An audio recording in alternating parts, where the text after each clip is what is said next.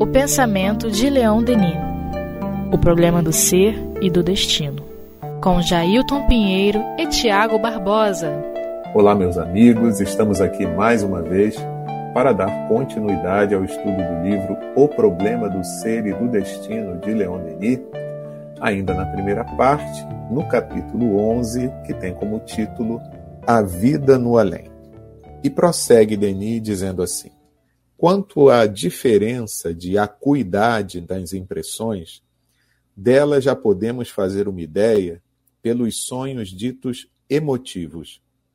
A alma, no estado de desligamento, mesmo incompleto, não só percebe, mas também sente, com uma intensidade muito mais viva que no estado de vigília.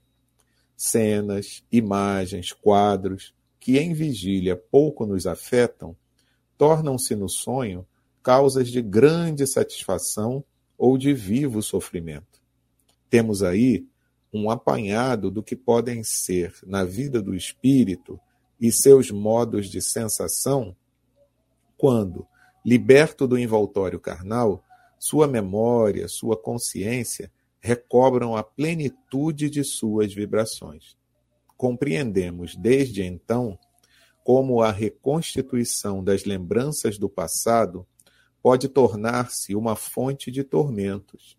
A alma traz em si mesma seu próprio juiz, a sanção infalível de suas obras, boas ou mais. Bom, aqui Denis está tratando de uma questão que, inclusive, já havia chamado a atenção de Allan Kardec, que é a sensação dos espíritos.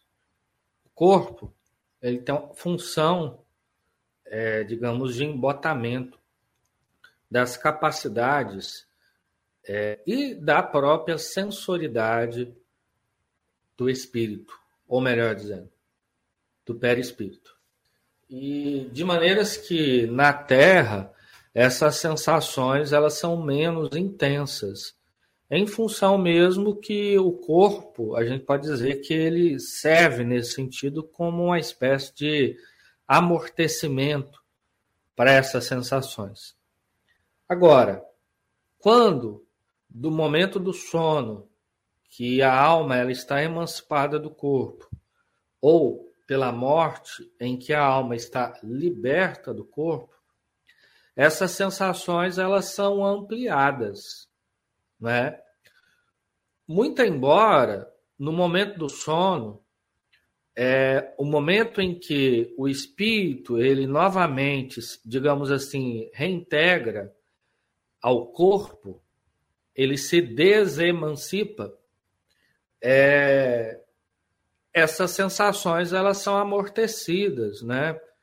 É, pelo corpo, pela própria estrutura mental que a realidade de um espírito encarnado ela fornece. Por isso que, é, não raras vezes, nós nem lembramos o que sonhamos ou é, é interessante que muitas das vezes, quando é um sonho bom, quando a gente acorda, a gente fica naquela vontade intensa de voltar a dormir para sentir aquilo. Por quê? Pelo corpo não dá todo aquele conjunto de sensações que o espírito intui que, estando sonhando, ele vai estar vinculado, ele vai estar sentindo. Né?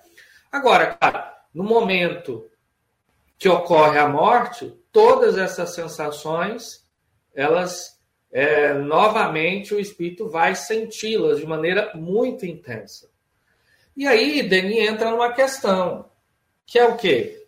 Quando o espírito ele bem viveu a sua vida de encarnado, naturalmente a felicidade ela vai ser mais intensa. Mas, por outro lado, quando ela foi mal vivida, é, no sentido moral, intelectual, o que vai acontecer é que as sensações ruins, igualmente, elas serão mais intensas ainda do que eram enquanto encarnado, né?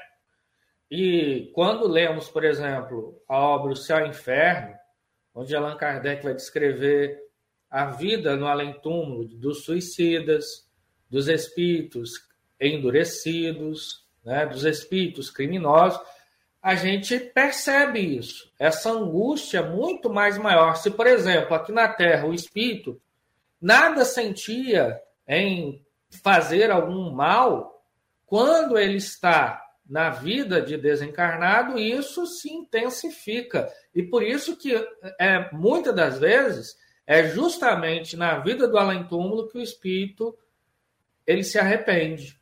Porque é como se e é isso mesmo que Denis colocou, que nós temos um, juiz de nós mesmos, que é a nossa consciência. Por quê? A consciência ela se amplia.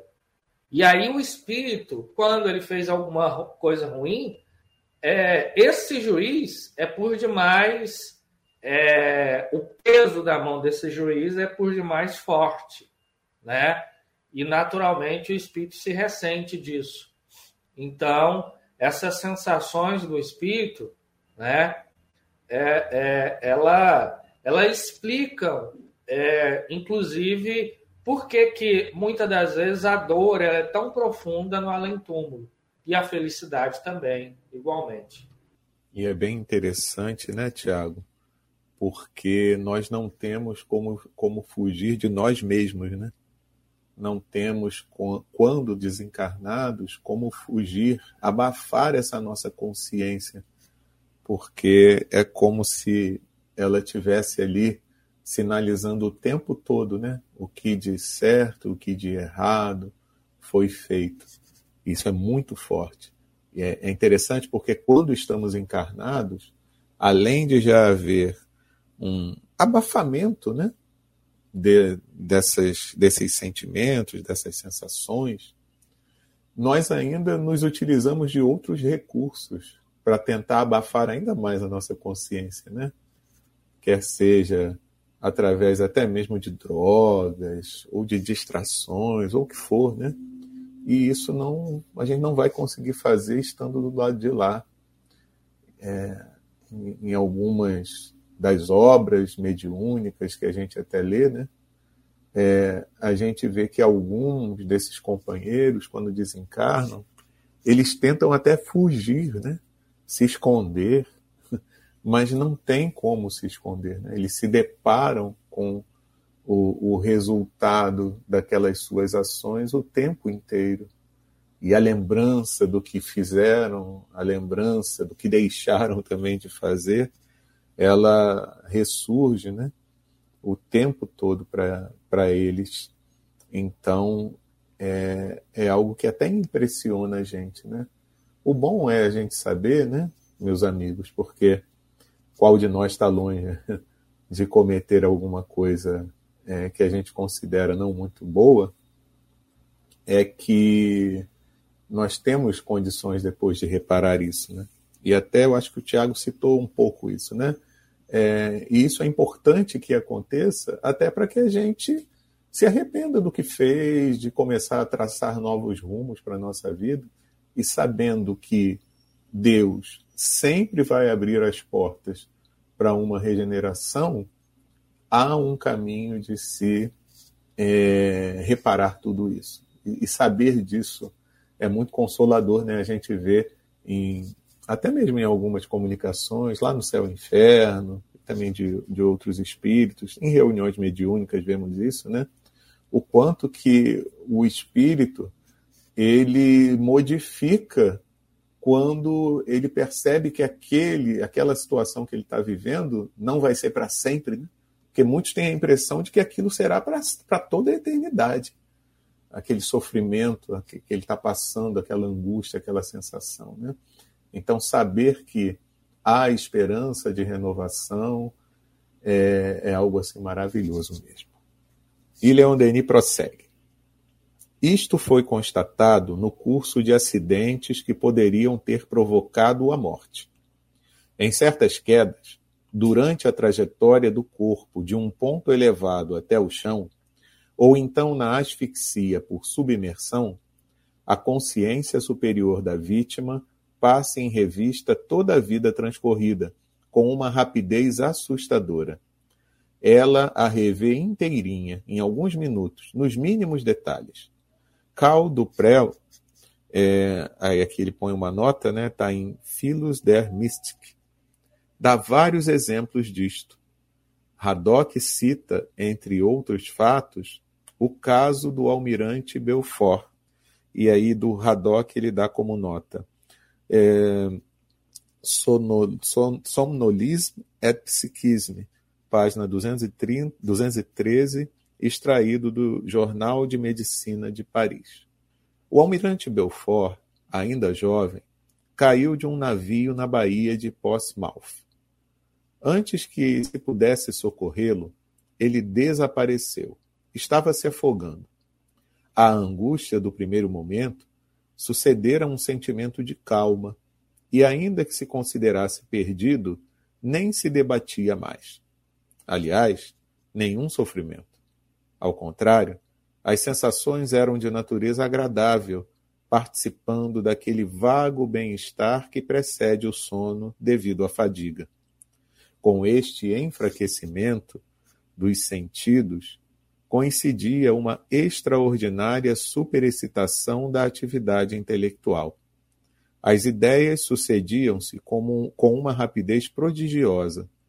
Primeiro, o acidente que acabara de acontecer, a imperícia que o causara, o tumulto que se seguira, a dor que o pai da vítima ia sentir, outras circunstâncias intimamente associadas ao lar, foram o tema de suas primeiras reflexões. Em seguida, lembrou-se de seu último cruzeiro, viagem interrompida por um naufrágio. Depois, a escola, os progressos que fizera e também o tempo perdido, enfim, suas ocupações e suas aventuras de criança. Em resumo, o refluir inteiro do rio da vida, e quão detalhado e preciso. Ele próprio o diz. Cada incidente de minha vida atravessava sucessivamente minhas recordações, não como um esboço ligeiro, mas com os detalhes e acessórios de um quadro concluído. Em outras palavras, minha existência inteira desfilava diante de mim em uma espécie de revista panorâmica, cada fato com sua apreciação moral ou reflexões sobre sua causa e seus efeitos. Pequenos acontecimentos sem consequência, há muito tempo esquecidos, passavam rapidamente por minha imaginação como se tivessem ocorrido na véspera. E tudo isto se deu em dois minutos. Olha que interessante. E esse fenômeno que Denis acabou de descrever, inclusive, justifica aquilo que ele havia é, nos apresentado no parágrafo anterior. Aí nós estamos tratando de um fenômeno que ele é comum é, à morte ou a um risco eminente da morte. Faz parte de um automatismo instintivo de é, onde frente à morte o espírito ele passa em revista toda a sua vida. Claro que de maneira, por demais, rápida. De frente para trás, ou seja, dos acontecimentos mais recentes até aqueles mais longínquos. Em cada lance, o espírito ele tem isso que eu disse que justifica o parágrafo anterior, uma sanção ou uma condenação da atitude, da cena que ele está observando da sua vida, né? Ele tem uma sanção moral. E isso se dá das criaturas mais perversas, digamos assim, ignorantes, até as criaturas mais elevadas e moralmente eh, virtuosas, né? Onde há essa sanção ao mesmo tempo que esse, essa revista é, de toda a vida, através de cenas, sons, emoções, todo o conjunto que compõe a vida aqui encarnada, né? Isso se dá, novamente, tanto no fenômeno da morte em si, ou seja, todos aqueles que estão atravessando os umbrais, digamos assim, da morte, eles passam por esse processo de lembrar de toda a vida. E, claro, é, de maneira geral, isso é muito veloz. Mas há aqueles que, estando no estado de moribundo, eles já entram nesse processo. Né? De maneiras que, às vezes, pode demorar meses. A pessoa vai lembrando. E por isso que, muitas das vezes, ele fala que está lembrando, que está vendo uma pessoa ou outra, Muitas das vezes a gente acha que pode ser um desencarnado e, na verdade, são essas lembranças que vão aflorando. Ou pode ser num momento muito rápido, como foi esse caso, que em dois minutos ele reviu toda a sua vida. Isso é comum em todos os processos em que a alma se vê em risco. É um mecanismo, é um mecanismo instintivo frente à morte. Então, o espírito tem aquele impacto, não sei, um acidente, em que ele percebe que ele pode é, vir a falecer, acontece esse fenômeno. Né? E também nos chamados fenômenos de quase morte, que é basicamente isso. Né? É, a gente diz que quase morte, a, a EQM, porque muitas das vezes, por exemplo, um estado de, de coma né, um coma prolongado, o espírito pode ter essas sensações também. Né? É, é, enfim, então isso é comum, é da natureza do fenômeno da desencarnação. Né? É, e que mostra que a consciência, de fato, ela é o nosso juiz.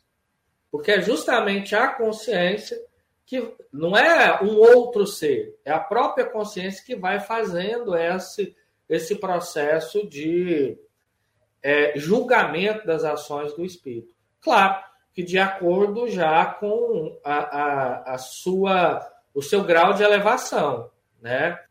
O que pode ser para um alguma coisa pueril, para outro pode ser um erro muito grave, enfim. Eu estava aqui refletindo e pensando, né, é, que esse mecanismo automático que a gente possui dessa, como se a gente pudesse falar retrospectiva, né? É, os canais de televisão costumavam, ou ainda costumam, não sei, é, ter no final do ano a retrospectiva do ano. Né? Então, as notícias que aconteceram, que foi mais importante ao longo do ano. Então, a gente tem esse mecanismo automático de retrospectiva. E aí me veio na, na cabeça o quanto que isso é um sinal do amor imenso de Deus para com todas as suas criaturas, né? E se a gente parar para pensar que as leis de Deus encontram-se escritas na nossa consciência e que, de vez em quando, a gente quer abafar isso, né? A gente não, não, não quer segui-las é, e a gente comete determinados equívocos durante a nossa vida, automaticamente tudo isso vem para o nosso consciente, então vem à baila para que a gente possa fazer uma avaliação. E com qual objetivo? O objetivo de retificarmos o nosso caminho e de continuarmos seguindo em direção ao Pai, né? em direção àquilo que foi programado para nós, que é chegar à perfeição, né? encontrar um caminho, um rumo da felicidade. Então, tudo isso acontece para que a gente possa fazer essa avaliação. É que nem a gente costuma fazer, não é verdade? Ao final de cada ano. Não tem até aquelas promessas de novo ano, não, no ano que vem, então, ou é aquela história da dieta, ou então eu vou procurar me reconciliar com fulano, cicrano, né? Então, é exatamente de tempos em tempos eu ter essa, ter essa oportunidade de fazer um balanço. Né? As empresas não fazem o balanço financeiro no final do ano né, também. Então, é sempre essa possibilidade de verificarmos como estamos com o objetivo de melhorarmos. Né? Então, esse é um mecanismo divino que eu acho assim sensacional, que é sempre pensando em nós, em nosso progresso, em nossa felicidade. E Denis prossegue dizendo assim: Pode-se citar ainda a atestação de Perte, e ele coloca aqui na nota, Mist Perte, é, Aparições Místicas, capítulo 2, página 443, a respeito de Catherine Emmerich, que da mesma forma revê toda a sua vida transcorrida ao morrer. Por aí, constatamos que este fenômeno não se limita aos casos de acidentes. Parece antes acompanhar regularmente o falecimento. Tudo o que o espírito fez, quis, pensou, reflete-se nele. Semelhante a um espelho, a alma reflete todo o bem, todo o mal praticados. Essas imagens nem sempre são subjetivas. Pela intensidade da vontade, elas podem revestir-se de um caráter substancial. Elas vivem e se manifestam para nossa felicidade ou nosso castigo. Esses três autores são citados pelo doutor Pascal em sua tese apresentada no Congresso de Psicologia de Paris em 1900.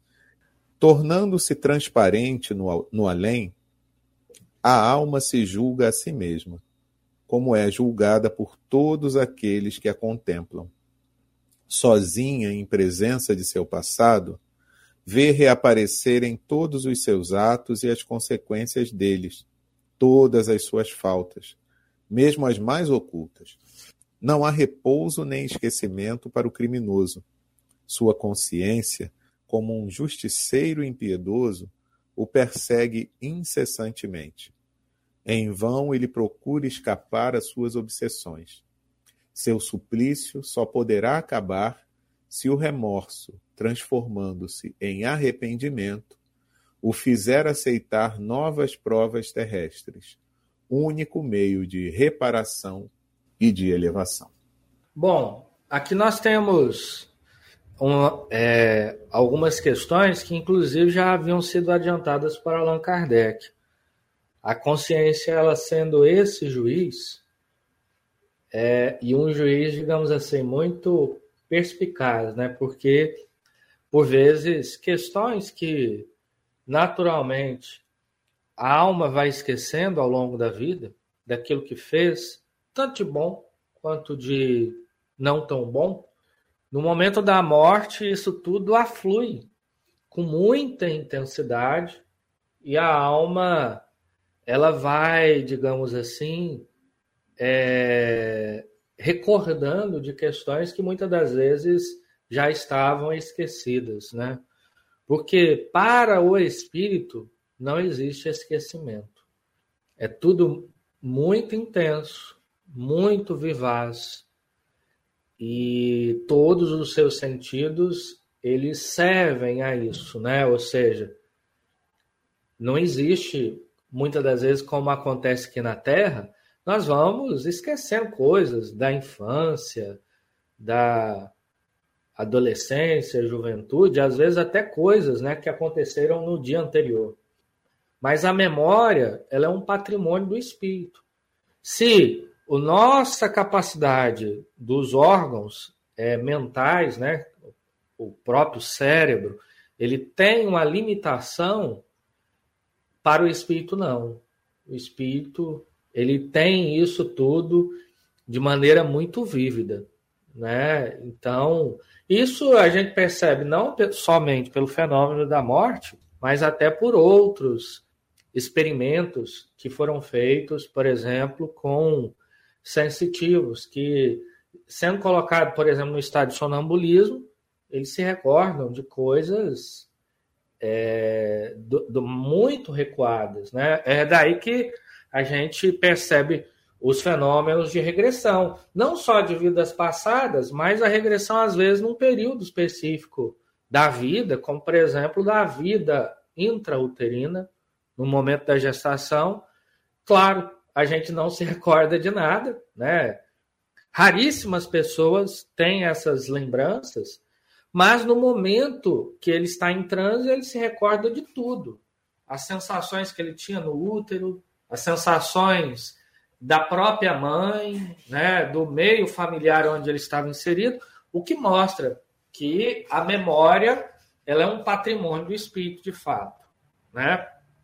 Então, é, na morte mais ainda, porque muitas das vezes o espírito ele não se recorda somente coisas da última encarnação, mas até mesmo de outras, né?